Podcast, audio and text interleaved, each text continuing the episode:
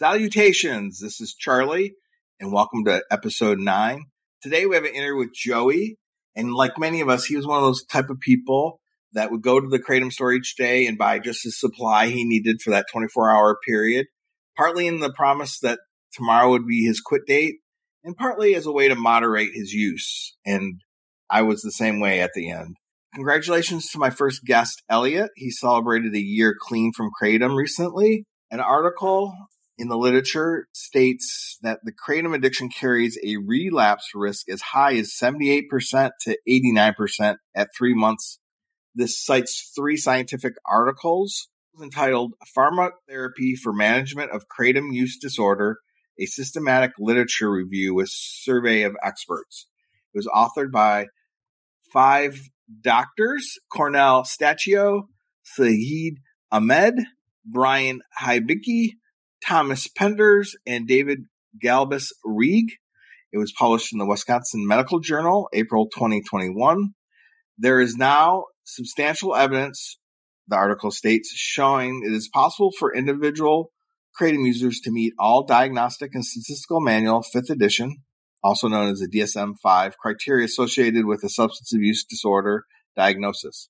A category for the quote, kratom use disorder, unquote, or CUD, or KUD, as we coin it in this paper, does not formally exist in the DSM 5, which was last revised in 2013. Out of the 69 qualifying participants who completed the survey in the article, 57 of the practitioners encountered cases of CUD or KUD, including 19 out of 57, or 33% of the cases, which were in isolation of another uh, substance disorder, which, you know, kind of one in three goes along with my interview so far. Two of my six guests up to the state uh, had no previous problem with another substance beyond until they encountered kratom. So this almost like 80 to 90% relapse rate can seem scary and insurmountable. Uh, I think it could be accurate browsing the online forums and places on social media. So it got me thinking, what do you need to do to beat that statistic? And obviously that article was advocating for the use medicated assistant treatment. I came up with kind of a list of five things to prevent relapse early on. Self-helpy. So if you don't want like a pep talk, please fast forward five minutes and get right to the interview. I am also going to uh, indulge in some alliteration here as well. But the good thing is I did not use Chat GPT. This is like written just for you, for this audience, preventing relapse. Number one, withstand the withdrawal. I think that's one of the biggest triggers, reasonings, justifications for using Kratom again. And it's just to get relief. You know, in that first week, you want to sleep, you want to feel better, you want to just get over the agony, you know. And then that first month, I had a lot of anhedonia and depression, and I just just didn't get pleasure out of things. So I thought, hmm, some kratom would help. And then the second month, I was very lethargic, and I thought, hmm, I need some energy. and again, kratom came to my mind. And then this past month, my energy returned, but I had a lot of trouble with focusing. And again, I thought, oh, kratom is the medicine I need. So withstanding withdrawals, the symptoms, acute ones early on to the maybe the post acute, the pause that uh, come in later months, withstanding those and avoiding using kratom again to deal with how you're feeling is the number one probably relapse prevention tip. Number two, halt the habit. I found that my use of kratom had become ritualized that it was like I was on autopilot. And whether it's it's what you do, what you did on your way to work or on the way home from work, there's these patterns that you engage in daily life. I had to stop those. I had to replace them. Number three, mend your mentality. I talked about this a couple of weeks ago, but this is all the rationalizations and justifications that we employ to use kratom. And some of them are logical and some of them are far fetched you know, from it's better than drinking. It's better than doing hard drugs. It won't kill me. I can't overdose. It's a plant. It's a herbal remedy. It's related to coffee. It will help me improve my performance. All that thinking, you have to change your beliefs. And sometimes that is hard. And there's a couple ones like I call it the one time use fallacy. Vanna last week, you know, introduced this concept, the fading effects bias. We, as we get farther away from our kratom use, we, you know, our brain compartmentalizes and obscures that trauma from our, our direct consciousness. And then we also might have some euphoric uh, recall where we just remember the good times. We have to mend our mentality um, so that we don't uh, fall back into our old beliefs and thinking. Number four, connect with community. I don't recommend doing this alone. I think you want to be in solidarity with others. This is a two way street. Sometimes people will help you. Other times you will help them. There's all sorts of options. You can do it online. You can do it in person. You can do it at church. You can do it through traditional 12 help. You can in- invent your own social circle.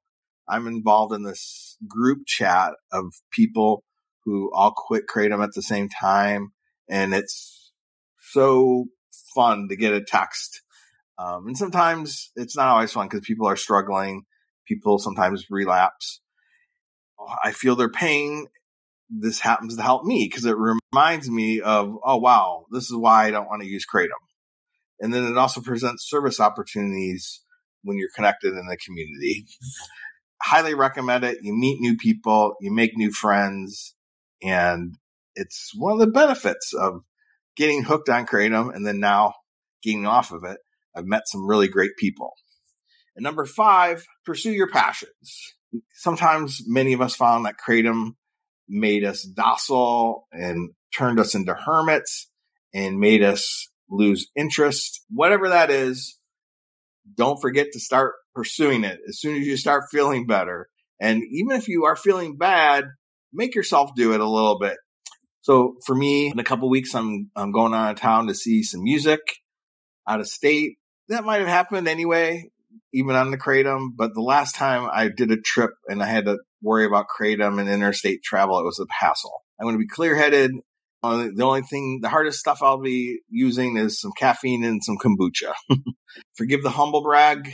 I live in a Great Lake state. The weather's good now. I finally got my boat in the water. There was a little problem with the prop and my boat guy. This is busy season, but I'm uh, on the water now and it's fun. I'll just repeat that. Those five uh, alliterations.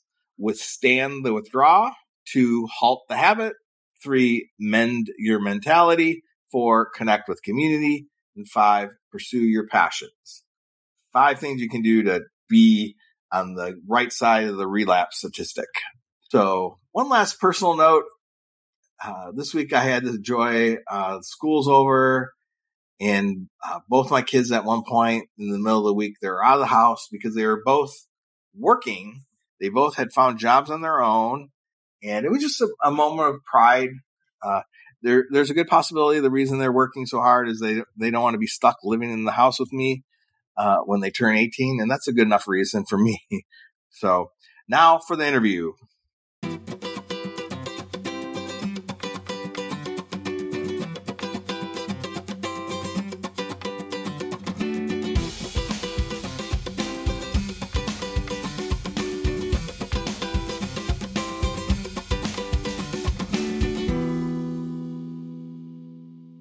Greetings. Today we have Joey. He was an early adopter to Kratom in the 2005 era, and he's going to tell us his story and his journey with quitting Kratom. A welcome, and please uh, describe yourself to the world. Thanks, Charlie. Yeah, I'm, I'm, Joey. I'm grateful to be in recovery from Kratom, among other substances. Um, I, I, have a pretty happy life right now. Uh, work, have a side thing going. Um, luckily kept my wife, I have a German Shepherd, staying active. So life is moving well for me, for sure. I'm happy right now. I wouldn't have said that a couple weeks ago or months ago, but yeah. And uh, why don't you uh, talk about your first time using Kratom and then the path of how it got to be a problem? Absolutely. So, my first time I was in high school and we were exploring drugs. And we, when we couldn't get our hands on anything, we knew there was this herbs shop, as it was called, in uh, Lawrence, Kansas. Um, and we would go there and we'd go experiment. They had all these different plants you could use, cactus to hallucinate on, all this stuff, toads. Um, but they had kratom, and we you had to be 18 or 21 to be in the store. We definitely weren't.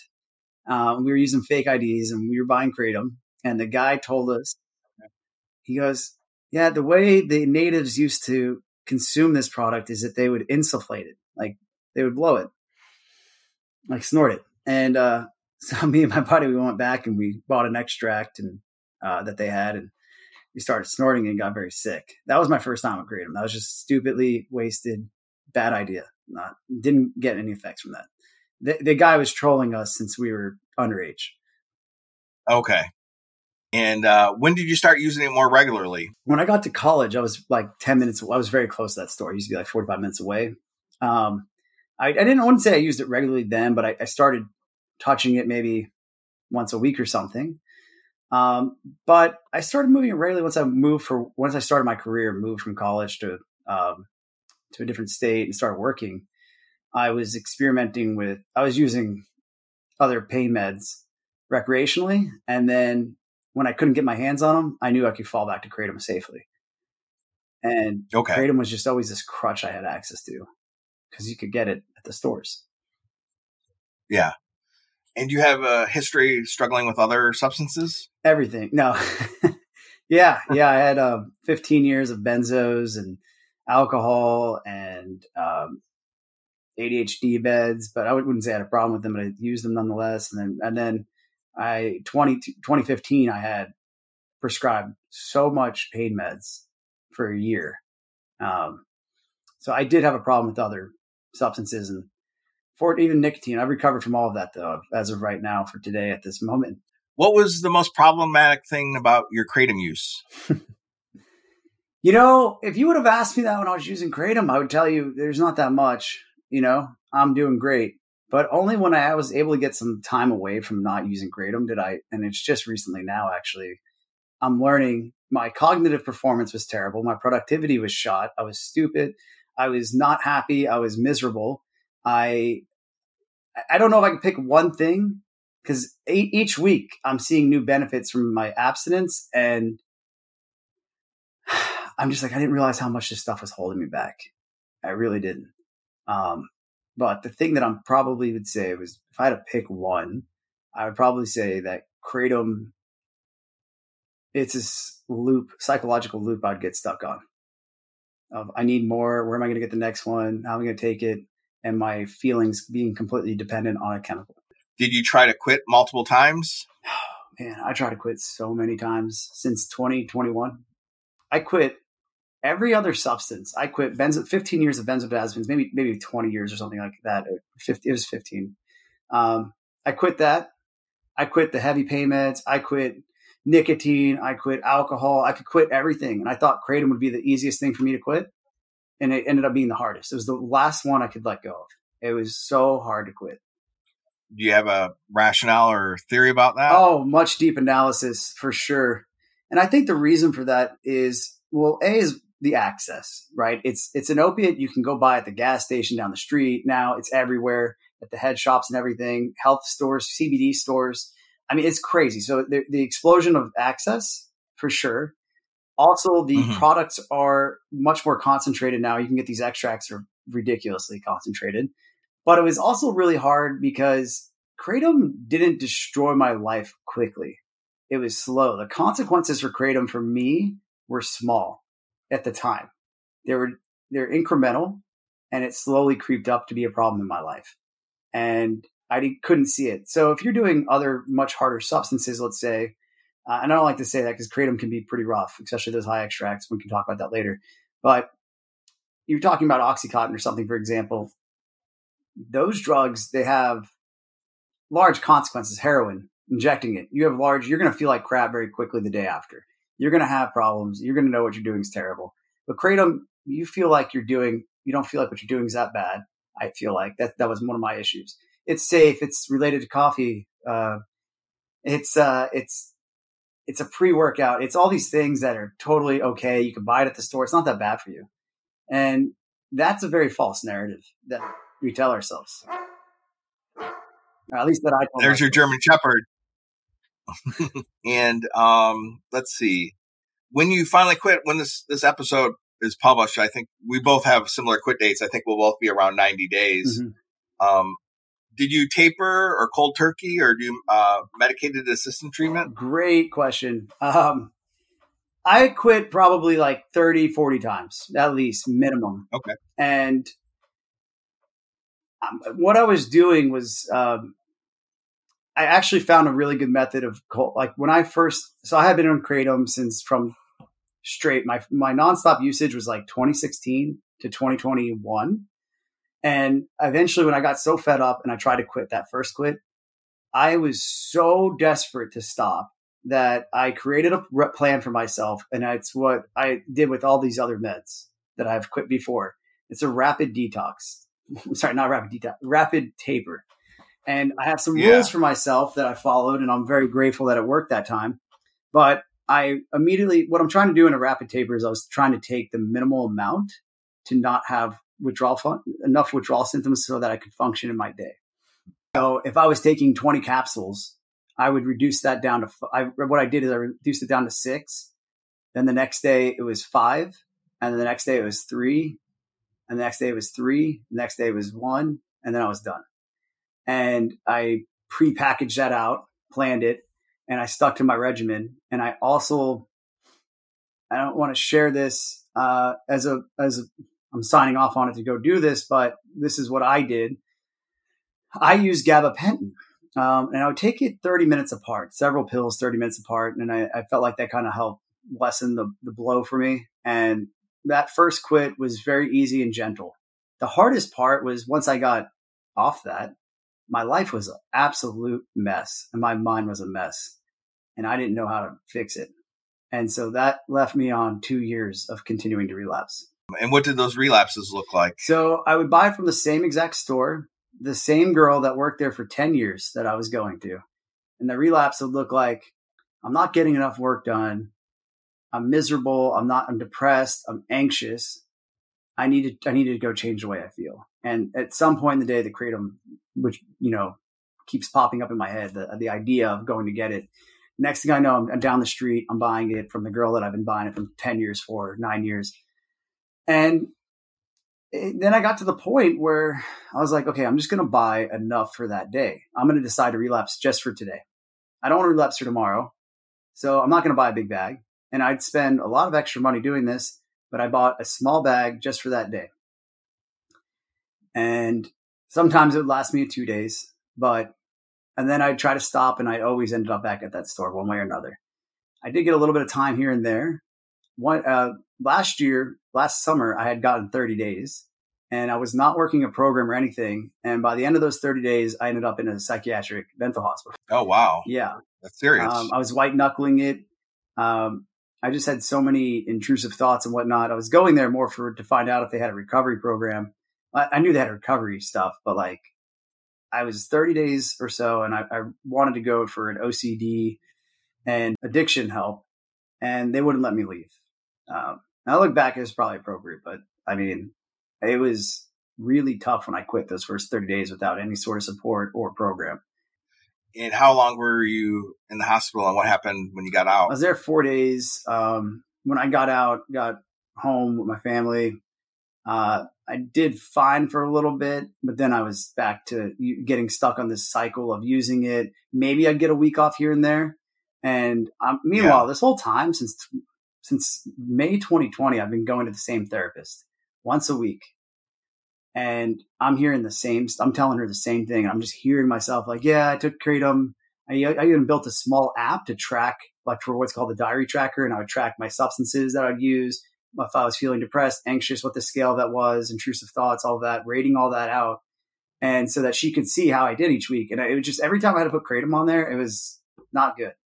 It's not fun to do, but it happened so frequently, and I just got so tired of even hearing my own self. I don't know how she was feeling. Of of uh, like, oh, I took kratom this week. I took kratom Tuesday and Wednesday, Thursday.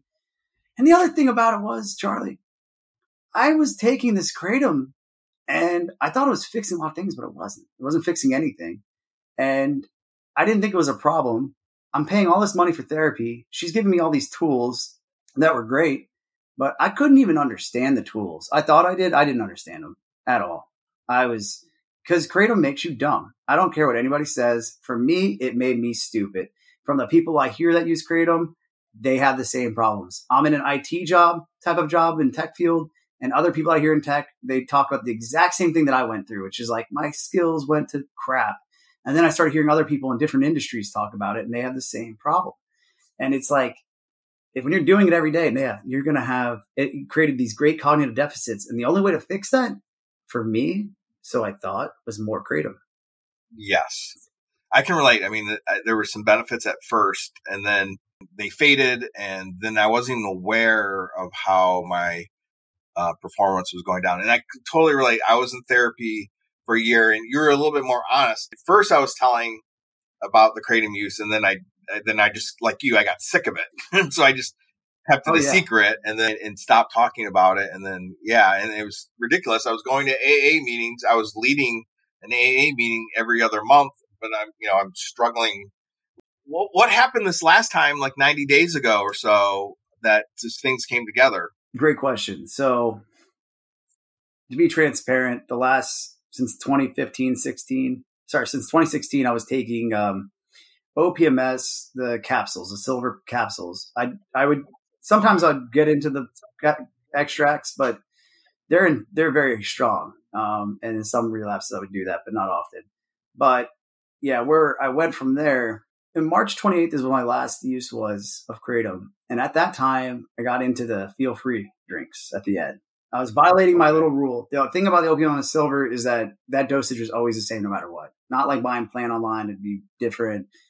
I knew it wasn't cut. That's a problem you have to worry, worry about. The store I was buying it from, one of the owners was uh, also invested into that company. So there's a lot of counterfeit OPMS. There's a lot of counterfeit uh, kratom out there that's cut. Be careful. But you know, I we got to the point where these feel free drinks, I was doing those, and they're so easy to get at 7-Eleven. And because there were extracts, I was way worse, like emotionally, from them. I was so much more depressed. I felt like crap, and I was able to have those bigger consequences, immediate consequences, very apparent to me my therapist made me go get a sponsor at um, AA. And I was never, I, I didn't want to do it for years. I like, I'm not going to a meeting. I'm not doing any of that. And then, uh, yeah, I ended up in, um, I ended up going, I got a sponsor and, uh, she was super right as she's been right about almost everything, ironically enough. Can you believe that? but yeah, I started listening to her and it was my third or fourth month in AA and that helped a lot with being able to have those real consequences from the feel free. My wife is poorly. I mean, poor, my poor wife was just, she's so exhausted of my usage um, of it. And uh, my, my dog too, my German Shepherd could tell the difference. Like, and I was not being there for him that I should be uh, with training and stuff. And so, um, I, I just knew I had to do it. I, but we all know that, right? But what I guess yeah. I guess what it was is I had everything else going correctly in my life at that point. I had been doing the right things. I started working out. I started, um, I started not showing up at work and that, like, that was getting bad. I would be at work, but not there. Right. And it had been so long. Like, yes. I had to start turning things around. We had layoffs. Like, the pressure got high, the stakes got higher. Um, and I just wasn't living a fulfilling life. I'm not lining up with the values that I have for myself. And I've been trying to quit long enough I think actually having some sort of spirituality definitely helped for sure. And I'm not saying I'm religious, but I'm saying like believing in something greater than myself and then being of service to others was critical. That component helped me out a lot because when you're doing kratom all the time, the only thing that was gives will give you pleasure is kratom. I mean, that is what addiction is. Andrew Huberman, I love him. If you don't listen to him, neuroscientist uh, from Stanford, check him out. Check out his podcast on addiction um, that he brings in like Stanford stop addiction person. But what he says is his definition of addiction is a narrowing of what gives you pleasure. And, and it's what gives, you know, gets you dopamine hits. And it's like, it becomes the only thing that's giving you dopamine hits is kratom. And so understanding that concept helped me a lot. So when I stopped, I knew I was going to feel depressed. I knew that was expected. I knew that playing a game or doing anything was probably not going to make me feel good. But I learned to be okay yeah. with that. And I knew if I just, from what I've heard from others, if you keep sticking to it, you're going to feel better. And you're going to like, and then I noticed I'm going on a walk with the dog and I noticed like, oh, I'm feeling kind of good right now. And the amount of effort I would put in should match the amount of dopamine released. It's another Huberman thing. That concept also was critical in the first early days. And I also had tried to quit so many times. The rest of that, I did that rapid taper successfully, but for the next two years or whatever, I was always cold turkey. I couldn't do rap. I didn't have the capability of doing uh, a rapid taper. I would violate my own rules. Oh no, the, the last dose should never. Inc- your next dose when you're t- tapering should never be higher than the previous dose. So if it's six pills, the next day it needs to be five or less. Like that's it. Maybe stick to five the next day, but it's just take the bare minimum to mitigate the withdrawal symptoms if you have like, especially if you have a job or something. I think you should actually just go. Honestly, I think having the consequences are great. I think you should embrace the pain because that's where the change is going to happen. And you need to remember what that feels like so you don't go back. That's what I was able to hold on to this time around as well. So to answer your question in a very long way, it was a lot of different things, but like with those feel free, like I could think about that a week later, like how crappy I was feeling and how miserable my life was and hiding from my wife, all that stuff. And that was allowing me to get through those moments of no pleasure, of the pain and, and, and embrace the pain. Like, okay, I feel like crap. Like I'm, I'm okay with that. I'm supposed to. And I'll, my body's going to resilient. It will recover. I've seen all these people recover from all these other meds and drugs and I'll be okay. And, um, and you know, I do things like, um, showers. Just try to do anything that would give me pleasure, like a hot shower. And, you know, um, it was hard because I don't know what it is about kratom. It seems to make people, and especially for me, more depressed and more anxious when they quit than other opiates. As someone who's been very experienced and others prescribed insane copious amounts of opiates, I won't get into the details, uh, but it's a lot, a lot. Um, I didn't go through this type of depression. I didn't go through this type of anxiety when I quit those. And I'm not the only person I know that said that. I've heard a lot of other folks share that in the Kratom support community, which is interesting. And I, I also, um, not to get too sidetracked here, I did do rehab for Kratom as well. In so I went to the psychiatric hospital because I didn't want to go to the rehab my um, my therapist was telling me to go to because it was 35 minutes away. Okay. And I was doing outpatient and because I had been off of it, but I ended up whatever after that. That was July. That was in the, the rehab, or I'm sorry, the psychiatric facility. I think I went to the rehab in like September, and I was using kratom again, and they rejected me and said I had to be inpatient. And I was like, I can't do inpatient. I have a dog and that like a, a, very active puppy that needs me. My wife would have to take off work. Like I can't do that. And I went in my car. I went behind the seat I grabbed the rest of the kratom I had and took it and drove home. And then I met with my therapist the next day or something like that. And she made a good agreement like, hey, if you can't go 14 days without taking a substance, you do need to be inpatient. I was like, mm-hmm. no, that's ridiculous. And then I thought about it and I was like, no, she's right. So I signed a little contract with her and my wife, I guess, and it said, hey, if I do any substance the next 14 days, I'll go inpatient, regardless of whatever those consequences are. I'm doing it. And uh, I went 14 days fine. And then she changed the terms on me. It's 30 days. I did 30 days and then I, my life was getting a lot better, but I was just, I didn't have any recovery skills at all. Um, second time doing 30 days, I just, I was so mentally unfit for work and everything. I decided to take a leave of absence. I'm fortunate my employer had that.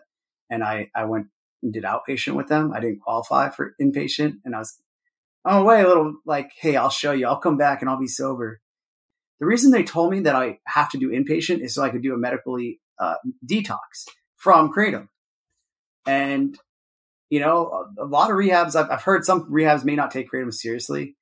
I would say if you're looking for a rehab, find one that if you call them, ask them if they test for kratom. Then that means they take kratom seriously. And this rehab, they definitely did. They tested you for everything. And then you had two additional tests, one for kratom, one for fentanyl. And uh, I knew they took kratom seriously. They treated a lot of people for kratom. And one thing the psychiatrist, psychiatrist told me there that helped me stay quit down the road, that was all in October, November. She told me she's seen a lot of patients on kratom there. And the one thing that she's observed is that people develop psychiatric issues that didn't have them prior. And I knew I probably I just had learned in 2021 or something that I had OCD, but and I'm not yeah. talking about being neat and orderly. Like I'm talking intrusive thoughts. Um, but I went back to that in March, late March when I was quitting, and I, I just remembered I'm like I'm curious if I how bad my OCD actually is. Spending all this other money and whatnot on OCD treatment, is it worth it or is it the kratom? What did I find out? Kratom ends up being like intrusive thoughts in a pill. You know, I would take that, I get all these thoughts. I thought I had mold in my bathroom because of a small leak, and I, I rip up the I ripped up the molding and stuff um, and the sheetrock and looking for mold because it, kratom fueled me that way. And she said, you know, so I asked her about the OCD, and she and when she said that other people have developed psychiatric issues, I've learned since then that uh, for me, kratom is is absolutely a way to just develop some psychiatric problems right away. Um, but that risk is there too. Am I going to develop another issue? Because the thing about kratom that's not like other opiates is it has effects on serotonin receptors that we haven't seen in other opioids, is what she said. And there's just not any research to really understand what the implications that may be. So, in a very long winded way, all these things added up for me in March 28th when I quit and stayed quit. Having a sponsor, doing the program, being of service to people, um, having all this knowledge about how that stuff kind of works, the dopamine, the effort release, having a going on walks in the morning, doing things I didn't want to do. Something I know Jess always said, uh, do the contrary. If you don't want to go for a walk, go for a walk. Start embracing that lifestyle, and uh, yeah, things got better. And I st- and once I started seeing it get better, I didn't want to go back. Did you have problems with money because of your kratom use? oh, you know, I wasted a lot of money on it. I did spend way too much money last summer. I was able to recover from it, but I I ended up buying things I didn't need to buy. Like I bought a jet ski, replaced my old one. So you experienced that too, some manic spending. Absolutely. Wow. This, yes, yes, that's where that OCD stuff I was talking about. Well, kratom, you take that, you can get into this manic mindset, right? And then the, that's a perfect thing to say right there. I love that manic spending. That's what it was. And I, I didn't care about the consequences, the financial cost of buying stuff. I was like, oh, I can afford it. This is awesome. Whatever. Like, I want this. I get it now. And next thing you know, it's like I had racked up like 40K. Um, now I did end up fortunately having like no interest on all that and I got it taken care of, but that was not a good place to be. I just realized I had reckless spending, not to mention the seven, eight dollars I'd spend every single day for like two years or so almost on just buying that crap uh, which is really not bad compared to a lot of other people. I totally get that. But don't get me wrong. Was I buying shots here and there? Absolutely. And when shots are $15, $20 yeah. each and you're buying them in multiple a day, yeah. So my, my kratom problems weren't from, from financially, weren't from necessarily uh, buying the kratom every day. Definitely didn't help. It was this poor money management, right? Like I was just not putting money where I should have been, not saving, just doing terrible things, not paying off what I should pay off, whatever. I was not investing in my future at all. I was just investing and burning my life down as fast as I could. And yeah. I, I, guess I say that, in, but more in a slower way. So you had that uh, challenge well, as well. I did too. You right. Know, you buy stuff on the internet. Four payments of this much. Yeah. Yeah. With interest free, you know, and stuff like that. It sounds like you, you did you have a relationship with your local tobacco shop? You knew the person that worked there and the owner? I never knew the owner, but I did know the girl that worked there. And it, it just, that was one thing that triggered me two years ago to quit was like, yo, I've been going to this place for so long. I've known this girl since that. Like, it's sad that this is one of the people that I know in the city the longest and have a relationship with in some yeah. way. Not we were friendly with each other every time I'd come in there every day. But I knew her, and uh, the and she had explained to me the owner was a part investor in OPMS or something like that, and that made sense because I would travel a lot for work, not before COVID and stuff. Everywhere I went, OPMS was so much more expensive, and I was like, oh, maybe she's not lying and uh, they always had it. They always had like a, a, lot of it too. But yeah, I had I had a bit of a relationship with some of the other employees there over time. They would come and go. Um, in fact, this girl that worked there, you know, I was telling you I, I buy one bag a day. That's my rule. I, am gonna I'm gonna yeah. I'm not gonna relapse tomorrow. I'm just gonna relapse for today. It got to the point where I was like, they, they were like, dude, we don't want to. They didn't. She didn't want to sell me, and they didn't want to sell me the small bag, like, dude, you're wasting so much money. You buy two bags, you get one free. I was like, no, there needs to be some sort of consequence. And she understood. She was cool with that. But the other employees felt uncomfortable selling me without getting a bigger bag or buying buy two, get one free. And so what, what they did, and she did too, is she offered to hold it for me. And so I tried doing that for a little bit. They'd hold it at the shop. But Charlie, guess what happens when they're holding it at the shop for me? You go back, back, and. Make another trip. really? Yep. That's all it meant. Yeah. That roadblock did not work at all. I mean, I I ended up being embarrassed because I was going so often because I got to the point in like every day is going to be my last day. It would start. There was like six shops in my geography, and and then one time I was a week clean, and I went in and I was actually just going to get CBD, and they said, "Oh, you have a free shot." And oh, you got caught like, on a free I, thing from a CBD store too? Yeah, yeah. I had it was a loyalty plan. Yeah. It, I had a loyalty reward, and I had a like it was buy five OPM shots and get the sixth one free. So now I, you know, don't go into the, the, shops anyway. That was that was like my only my second quit, yeah. and I didn't have any. I was just trying to use the subreddit. Me um, too. To quit, you know, I didn't have any. I didn't have any other supports, but yeah, it was easy, easy pickings. But yeah, I actually had a very similar issue. Um, somewhere when in between those 30 days that I was talking about that I had in July, yeah. uh, August or something, or September. I can't even keep the timeline straight. But I went to a CBD store and I was looking for actual CBD, right? And they're like, we got free samples today of, of Kratom. Wow. Just handing it out for free. And I was, my ass couldn't, like, I'm already in the CBD store that sells everything but CBD. Like, they're selling all these other THC type products. And my state yeah. is not legal, but Delta 8 stuff is. But, anyways, I end up taking the shot like a dumbass. And the next thing I know, instead of going to the, see the girl that I've seen for 10 years at that store, I'm at the CBD store buying there's they're trying to convince them to get a free shot. You know, I'd go up there or not a free shot, the free sample. I'd pull up and I'm like, is it a different person working? Perfect. I don't know is here. And I'd be like, oh yeah, I'm interested in buying this and that. Oh, by the way, um, I'm in some pain. What do you have for that? Like, and like, oh, we got a free sample of Kratom. And I'm like, next thing I know, I'm just free sample delight, just helping myself out. And I liked their product. It was a good product. Next thing I know, I'm, I'm hooked on it. I'm taking it every day. One, just one purchase a day though. But every day, go back to the store. free samples. Yeah. I mean, that should be, um, honestly, I don't know how that's legal. You can't do free samples of nicotine. Why are we doing that? Does yeah. That make any sense? There, there needs to be more regulation. I, it seems like it should be at a dispensary, kind of like weed, with a little bit more constraints yeah. and mm-hmm. product control. And so, you know, I've heard on the internet that there is contaminated kratom, like in OPMS, is especially something that's fake. So you've had some experience with that, or you heard about that? Yeah, I've had quite a bit of experience with the um, contaminated products. Like, not personally, I don't know if whatever I took was contaminated. I don't suspect that yeah. when I was in this long streak streak of buying the OPMS from that store that any of that was contaminated. Maybe OPMS is putting something in there. I don't know. I, I haven't figured that out. I never tested for any of that. But um, back in my day, I guess you could say, and when I was starting out with Kratom in 2006, 2005, I mean, you didn't have to worry about that, right? Like it was so new, just coming in from Thailand or whatever, Indonesia area or something. I don't remember, but exotic plant, you know, and that has opiate type of effects. It was not, there was some concentrated versions, but they were not good. You had like full spectrum was like the shit back then. And it was like, but not yeah. really known. And then about 2012, I moved down in, uh, to a different state and I'm here and I bought this, uh, K shot or something. I forget what it was called. It was a black bottle. And I remember reading about it on the news, like down the road later that that company i don't know if what i took was contaminated but i do know they got in trouble for for cutting it with tramadol metabolite. That was like a research chemical.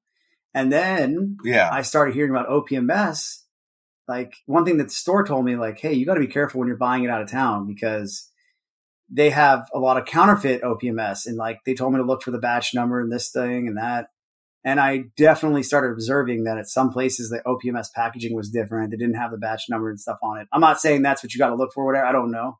But um, I just was like, holy crap, like this is becoming a problem of it being contaminated. Flash forward to today, I saw, I don't know if you saw this, I think Florida passed a law that you have to test your kratom for any sort of uh, other substances before you can sell it. Yeah, they did. Um, it was the, the regulation um, endorsed by the Kratom lobby. So it raised the age to mm. 21 in Florida. I, I'm skeptical of when it, the industry model legislation is the one that's passed, but it's definitely protecting their interest. But yeah, they, they, it, it, did get. I heard about that. Yeah. Yes, and I I did um, hear people, by the way, uh, that pop for fentanyl, and they don't know if it was cut with like some fentanyl analog or something. But this was uh, I was in rehab, and th- th- that was not out of the norm. It has definitely happened. Yeah. I talked to the staff, and one kid I talked to that had it happen. I mean, he was living in sober living. He didn't have access to, to fentanyl, and he did get kratom at the gas station. I mean, I guess he could have, but it'd been pretty hard. But yeah, he, when he failed, they tested. He came up for both. So, and he wasn't the only one. I think I heard someone in our kratom support It's the wild. Too. It's the wild west the wild out there. It's, you don't know nuts. what you're getting. Um, you don't. You know. You don't even know what the long term implications are. No one does, and we're all just trying to figure it out. Like, is this supposed to be withdrawal? Yeah. Is this not supposed to be withdrawal? My hair's falling out. Is that normal? Is that a, is that a symptom you had? Yeah. Oh yeah. Yeah. Um, yeah, it was getting bad. I was like, real, my hair was thinning, and I thought I just was chalking it up to getting older. But then yeah. during some quits and getting some good time away from a little bit, like maybe I did have some within. I had a break for thirty days, and then I had a few relapses of the month or whatever. But when my dosage was really low for a little while, I did notice my hair was coming back. And since I've quit, I know it's not even three months yet, but I have noticed that I've I'm not losing the hair. Is it regrowing? No, but it'll probably take time if, it, if that's the case. I didn't know that was a side effect. And that was actually a good motivating reason to quit because so many people were experiencing it in the subreddit and talking about after three months, six months. It's like, yeah, I'm like, okay, I want to go see what my hair looks like before I try to get some treatment for hair thinning or something, hair loss. Yeah. I've heard a ton of anecdotals. You know, when you hear it over and over and over again, there you know, you start to wonder there has to be truth, you know, but it is so under researched. Unfortunately, um, yeah. Yes. So what would your best advice be for someone getting ready to quit Kratom? One is most of your problems that you have in your life right now, Kratom is not solving. It may be causing your problems. It may not be causing your problems, but it's definitely not helping you solve your problems. You're, it's, you're going to be so much better off so much happier when you're not on Kratom long term. You're going to have more money. You're going to have more freedom. You're not going to have to live by the shacks of, do I have Kratom? Do I not? I'm going to go leave town. Do I have enough for each day that I'm out of town? Like that, you don't have to deal with all of that. You don't have to deal with the mental thoughts of it. You don't even know who your best self is when you're taking this stuff every day. And when you stop taking it every day, you'll start feeling a lot better. Give it time. And then you can start working on repairing your life and you will feel you should feel like most people I've learned, they just feel great. If you have this energy, I'm, I'm, i have a lot of energy right now. I don't know what to do with it. And the whole reason why I kept relapsing was because I get in these productivity trap. And I'm going to share this because I think there's other people there. I yeah. would think I need to be productive. I would wake up. I don't have any kratom in me. I'm like, I got a lot to do today. I'm gonna, and I take kratom to be productive because there's no way I was getting work done without it. I do the work half-assed because I was high on kratom and I thought I did great because I felt great, right? It's like the drunk driver that says, I drive great when I'm drunk, but you're also judging it from the eyes of a drunk person. Anyways, so I, then I would be like coming down the kratom and I'm like, I got more work to do. And I'd go get more, right? And then I wake up the next day and I'm like, I feel like shit. I'm depressed. I don't have the energy to do anything. Um, and I just want to numb how I feel. I'm going to go take kratom. And because you think it's the only way. What's interesting though, is after you abstain from kratom, for me, it was, I think, at least 30 days. All of a sudden, I'm like, I've got energy. To, I'm like excited to work. I'm excited to do things. I'm excited to and I have this energy. Now, after 60 days, I started having this explosive energy that I have right now. And I'm like, how do I contain this? What do I need to do? And I was working out, which was fine, but you know, I was in a car accident and all this. So like right now I can't work out and I'm just, it's kind of hard. So, um, best advice for quitting is that I'd say right there. Uh, other other reasons to quit is you're getting yourself into a territory that's not we don't know the effects, the long term implications. I'd love for people to argue about this, but frankly, it's not research. We don't know. And the people that are trying to quit kratom, we don't know what our withdrawal symptoms are related to kratom or not. And you don't know what those issues for you are until you quit as well. Like I was telling, I couldn't tan on kratom. I straight up cannot tan. I'm an olive skin Italian, Sicilian. I couldn't tan. It was the weirdest thing.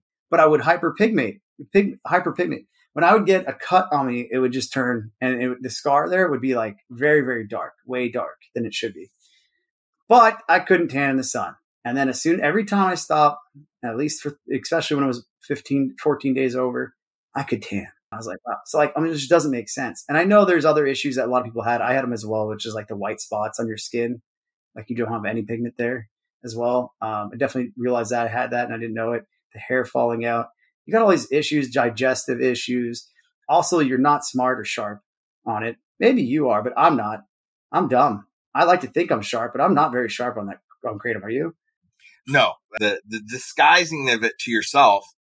I thought it was relieving my anxiety, but it was just.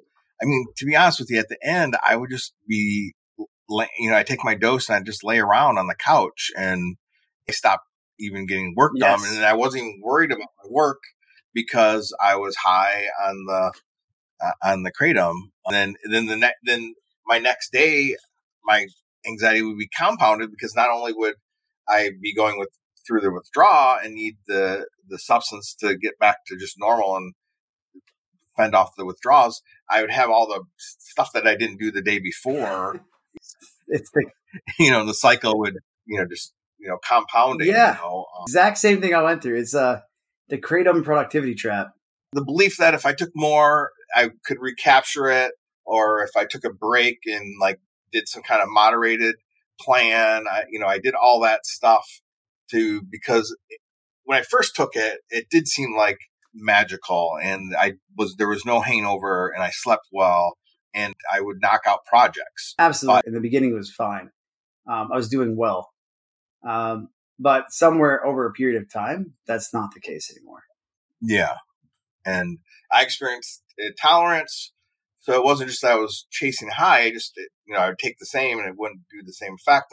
And a physical dependence, it a fading benefit. So uh, two last questions. Uh, one question I like to ask everybody is, uh, do you have like music that you go to and when you have a bad, you're having a bad day? Yes. This is the perfect question for a kratom support podcast or quit, quitting kratom podcast because one thing I've heard from a lot of people that quit is that music sounds great again when you get some time. And I, I didn't experience that until like 30, 45 days.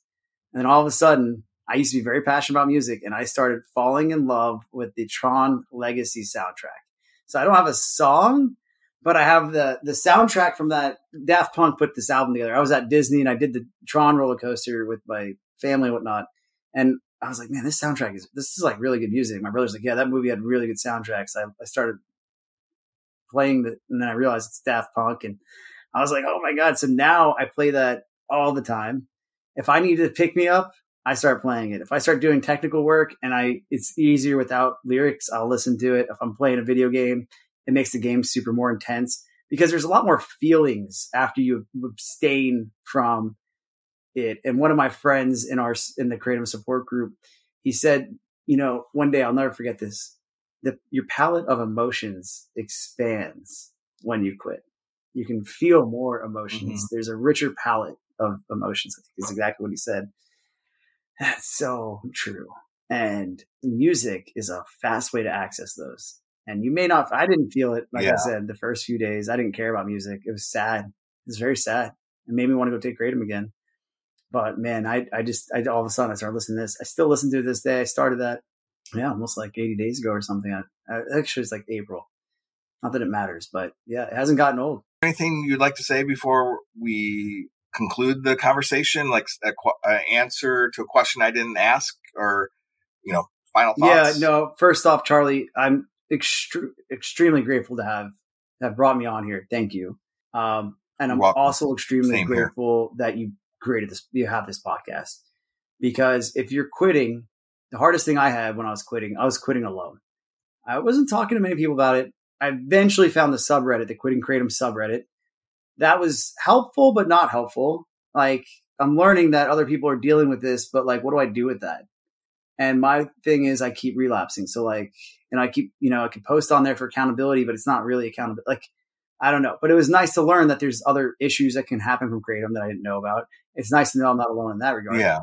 Then from there, uh, you know, there's the different Zoom meetings. When I found that out in chat, that was extremely helpful. Um, yeah. So, how, but the one thing I always thought about was this was a podcast. I go, I wish I had people I could listen to to understand what their withdrawal experiences are like and what their life's like after. And there was none of that. And so I'm grateful that you're bringing this here because if you're in that midst of trying to quit kratom, um, I really hope that you're able to get off because it is making your life miserable. And you don't even, at least I was making my life miserable and I didn't even know it. And a lot of other people that I know that have quit kratom will say the same thing, whether it's manic spending, whether it's OCD, whether it's uh, other mental issues. Maybe it's um, honestly the, the depression, the anxiety that you're trying to deal with, the productivity traps, all of that can just go away when you stop and you can start doing so much more with yourself. So I really hope anyone that's out there that's listening, I really hope, please, that you're able to to really try and get off. Um, you can do it. People have done it. Kratom is not necessarily a weak drug. Don't be afraid to accept that kratom is addictive and that you might be addicted to it. Because if we look at the lawsuit for the OPMS Black, they found it was 119 milligrams equivalent of morphine. Now that's equivalent to an 80 milligram of oxy. That's in, like that's a lot of active uh, opioid opiate alkaloids that are acting on your receptors. And you know, maybe not the extracts don't have it. I mean, it's still a drug. It's it doesn't matter. It's related to coffee. It doesn't matter that it's legal. I mean, it's not for human consumption, sure, but like that doesn't matter. You know, cigarettes are legal. And guess what? Yeah, we we know about that. Kratom is not a pre workout. It destroyed my workouts, by the way. Shuts your testosterone down. I was exhausted. I just, no. I know people take it for pain from working out. Terrible. Not productive at all. You'll learn that when you stop. Um, there's so many reasons to quit. I, I wish I would have made a giant list and had that before I came today, I guess. Uh, but you'll learn there's so much out there you'll see other people dealing with. You're not alone. It's not a weak drug. People have quit successfully.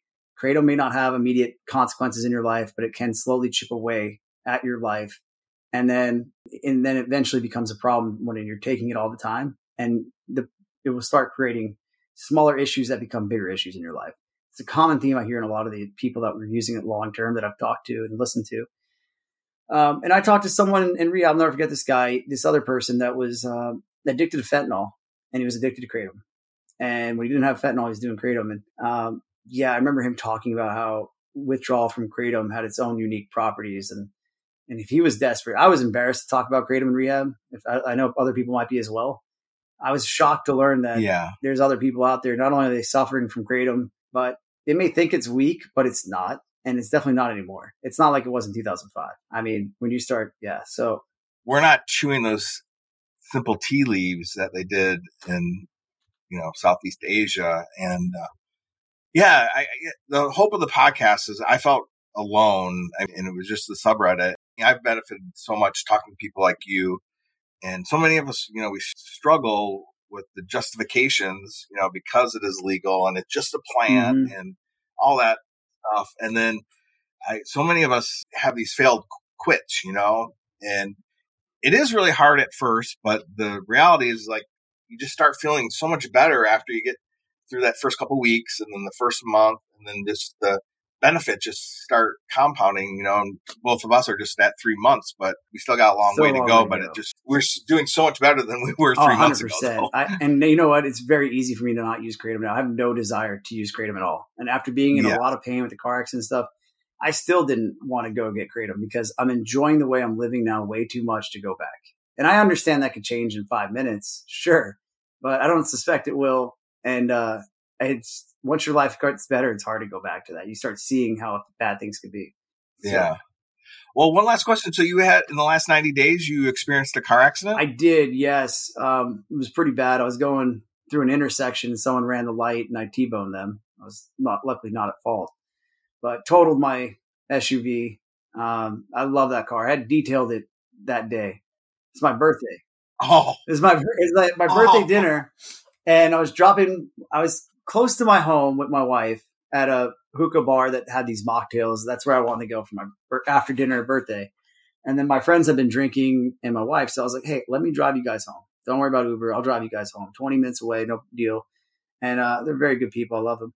But right next to their house, this guy, the intersection before their house, just ran the light, T boned him. Thank God I was sober. I was thinking if I had kratom eyes, like, you know, when you have that vision issue, or if yeah. I had like pinpoint pupils and the cops showed up, I mean, my whole life could be completely different right now. And I'm so grateful I was sober because you just don't know. You could be driving properly, but yeah, you don't know. And then you get into, uh, I was in a lot of pain. I have three or four bulging discs now.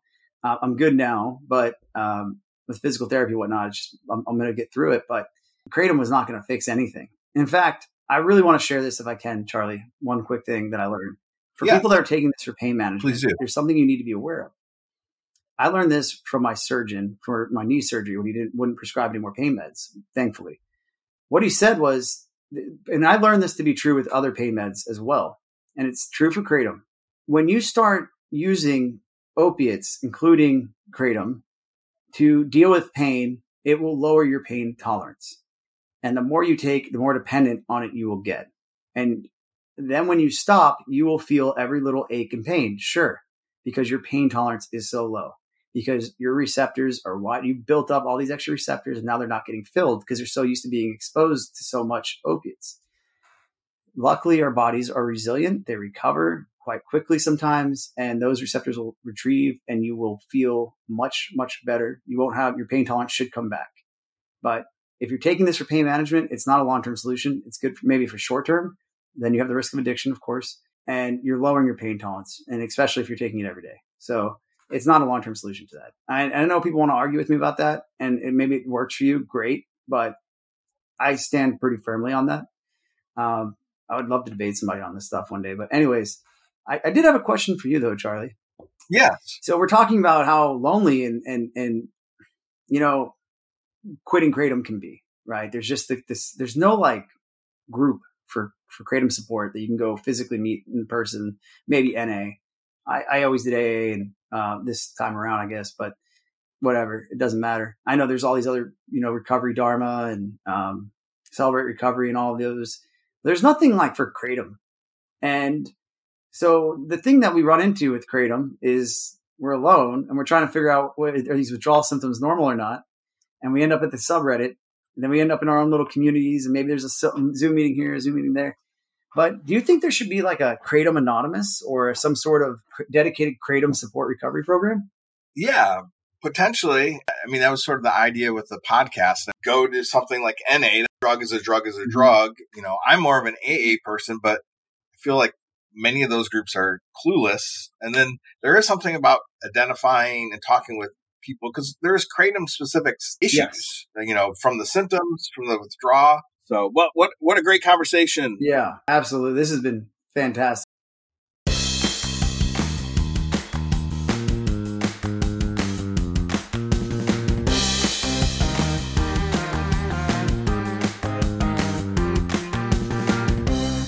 Kratom in the headlines.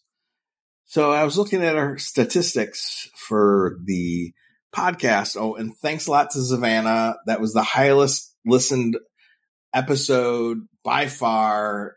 You posted it on the quitting feel free subreddit and it just exploded. And so welcome all you new listeners and I hope you stick with us. We do have some international listeners and by region or country, the top three areas include one is the Czech Republic and Sweden. The next tier is the United Kingdom, Hungary, and Mexico. And then next is Argentina and Norway. And these are just handful of listeners, but I welcome you one and all.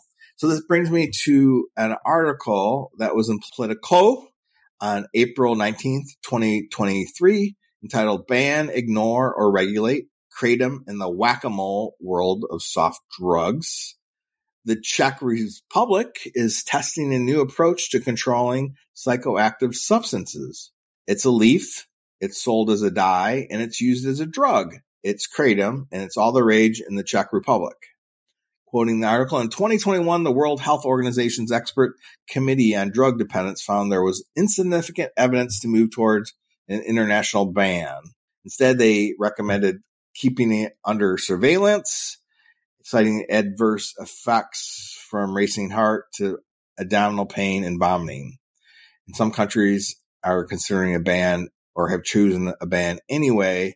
But in the Czech Republic, where kratom has made its way into the hands of kids and teens, often sold in vending machines, lawmakers are considering a different approach. In Thai, Thailand, where kratom comes from, they use it in a very small amount. The Czech Republic's national drug coordinator says we use it by the whole teaspoon. And I imagine in America, and this is not in the article, we use it by the tablespoon and multiple times a day. Hey, it's America. We go big. Kratom is technically legal in the Czech Republic, but it's not sold as a drug. Instead, it's part of the so-called gray market, used as a drug, but sold as a dye for paint or as incense. This is a move that allows sellers to circumvent food and pharmaceutical product safety rules, which is sort of its status in the US, except in some states where it's banned. In Europe, kratom remains legal in Austria, Spain, and Germany, among others. France, however, banned the possession purchase in 2020, given the serious health risks, according to the National Agency for the Safety of Medicines. The agency cited a growing number of intoxications and concerns about addiction and withdrawal symptoms. Kratom is also illegal in Poland, Slovakia, both bordering the Czech Republic. David Nutt, professor at the Imperial College in London, favors the Czech approach to kratom. From a public health and harm reduction perspective, only the supply and sale of drugs that are more harmful to other users than alcohol should be criminalized, he said. All other substances should be part of a regulated market with authorized sellers, taxation, and people knowing what and how much of the substance they are getting. So the Czech Republic's push for regulation away from the gray market and onto a strictly controlled one is being closely followed elsewhere in Europe. Regulation for substances like this is better than just letting something go unregulated, said a German official monitoring things in the Czech Republic, while also acknowledging the substance has extreme side effects. So in America, there is a push for regulation, as mentioned in the interview, and it's from the American Kratom Association. They have a model legislation that they're trying to enact in each state, which not only prevents a ban, it has some sets of guidelines, both on age of use and steps to make sure there's a safe supply. I, I think it's better than total lack of regulation. I don't think that the industry should be the one creating the regulations. They should obviously have input on it, but I think there should probably likely needs to be a little bit more rigorous and have the input from not just the industry, which means the corporations that are selling and profiting from Kratom, because the number one thing that they're going to do is they're going to protect their interest and maximize their profits. And they often will use that they represent consumers, that they represent the little people and they're fighting to protect their rights. So I don't have a, a model alternative set of regulations. I just remain skeptical of when the industry itself is the one that has legislation that they try to get the state legislature to sign off on.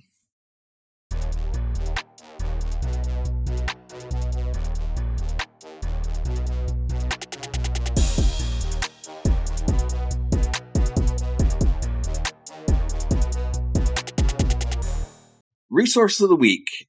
I'm going to talk a little bit about the social media landscape right now for quitting Kratom and then give you a recommendation, a link to one resource that I think will be helpful. First off, if you were going to be quitting booze and you're going to sober up and at the 30 day mark, you posted on a social media platform, Hey, I made it 30 days alcohol free.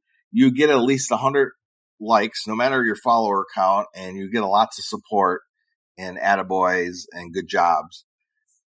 That is not the case with quitting Kratom. Uh, it's the opposite, and you might actually experience harassment uh, by the pro Kratom people because they feel like you, as a person who have decided that Kratom isn't for you, is some kind of indictment against them and is calling for a ban, which is not the case. So the first social media platform we'll talk about is Reddit. We've actually spoken about that a lot in many episodes. Savannah used the quitting free feel Reddit. It has about 300 members. It's a new, new subreddit in the last three or four months. It's not overly moderated. And if you have a problem with that product, that might be good for you. The bigger quitting Kratom subreddit is very structured and, and well moderated. They don't put up with any nonsense. I understand why. There are some problems with it. There's some redundancy. A lot of people on the night before, when they still have a little bit of kratom in them, might post, Hey, I'm going to quit tomorrow. And then you never hear from them. People ask the same questions over and over again. Use it sparingly and use the search function and then try to make connections with a couple people. It can be very beneficial. Both me and Joey, as he said in the interview, we weren't able to use the subreddit to get clean from Kratom alone. We needed extra support, but you know, somebody like Mike earlier on, I interviewed, um, he, that's all he uses and it was enough for him. The next platform I'll talk about is Twitter. I would say that that's probably the worst platform in terms of quitting Kratom. It's mostly a bastion for the pro Kratom advocacy crowd. So if you want to get news and information about Kratom, that's a good place. Other than that, uh, you might not get much support. Facebook, there's a half dozen quitting Kratom private groups. You have to ask permission to get into them. They're pretty solid. One of the bonuses there is you're not anonymous like you are in Reddit, so you can tie it to an existing account. I actually quit Facebook in 2015 and was off of it for eight years, but I just signed back up for uh, Kratom. The, the private groups, you can post multimedia messages. You can, some of them you can post anonymously and ask for advice. So while it's less moderated and now and then some of the discussions will veer off into politics and personalities, uh, and you'll get Facebook is famous for a little bit of drama. It might be the right place for you. I'm not on TikTok. I checked it out. I saw a couple pro kratom accounts, a couple folks trying to bring awareness about the, the risk of kratom. Looks like they banned the word kratom itself. So people bypass that by using zero instead of an O or in other variations of the spelling of kratom. Izzy is on TikTok. You can find her at Reject Clown and she might be able to point you in some the right direction. I get, I think that's a little bit in my younger, too younger set for me. It is the one of the most emerging platforms out there. And last, I want to talk about YouTube. And I think YouTube to be honest with you, has the best content for quitting Kratom and the most diverse and large amount of content. It doesn't look like there's any censorship or moderating of the topic there. You can find a lot of accounts with uh, quitting Kratom content. There's some big people there talking about either quitting or how to manage withdrawals of Kratom. You know, somebody like Joey Talks, who, by the way, you know, has links for Kratom products. So I, am not going to give you heavily endorse him in any way, but he does have good advice about how to mitigate withdrawals, how to taper and things like that. You know, there's a couple other accounts.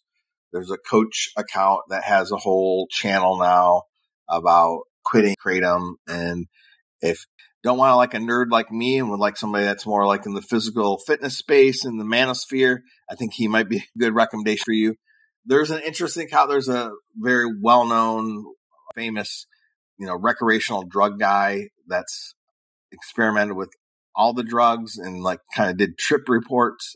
And he has a couple of videos on why he decided to quit kratom because of the tolerance and the the eventual feeling many of us get that we're hooked and dependent on it. There's a bunch of individual accounts of people doing like journals day by day, even in the last couple months, and they're documenting their quitting journey. Um, you can use the search function easily find them. I found both a couple men and a couple women. Last but not least, I will recommend this one YouTuber. His name is Jason. His channel is called Give Me Your Snacks. And within the last month, he did a Kratom video about 20 minutes long entitled The Truth About Kratom. And he's been off of Kratom five years. He was an early adopter of this way of life. He's a very smart young man, very balanced, and he doesn't demonize Kratom in any way. I try not to myself.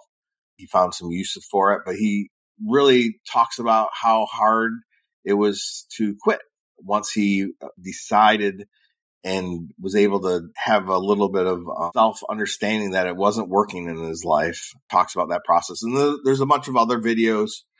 That's the his last video is looking back at five years, but he has uh, three or four other quitting kratom videos. So I'll give put a link to that in the notes as the resource of the week. And yeah, YouTube has tons of content out there. I'm not much of a YouTuber, and I didn't when I went and was trying to get help for this, I didn't look to YouTube. And I just in the recent last couple weeks where I found that there's plenty of resources there. So that brings us to the end of this episode.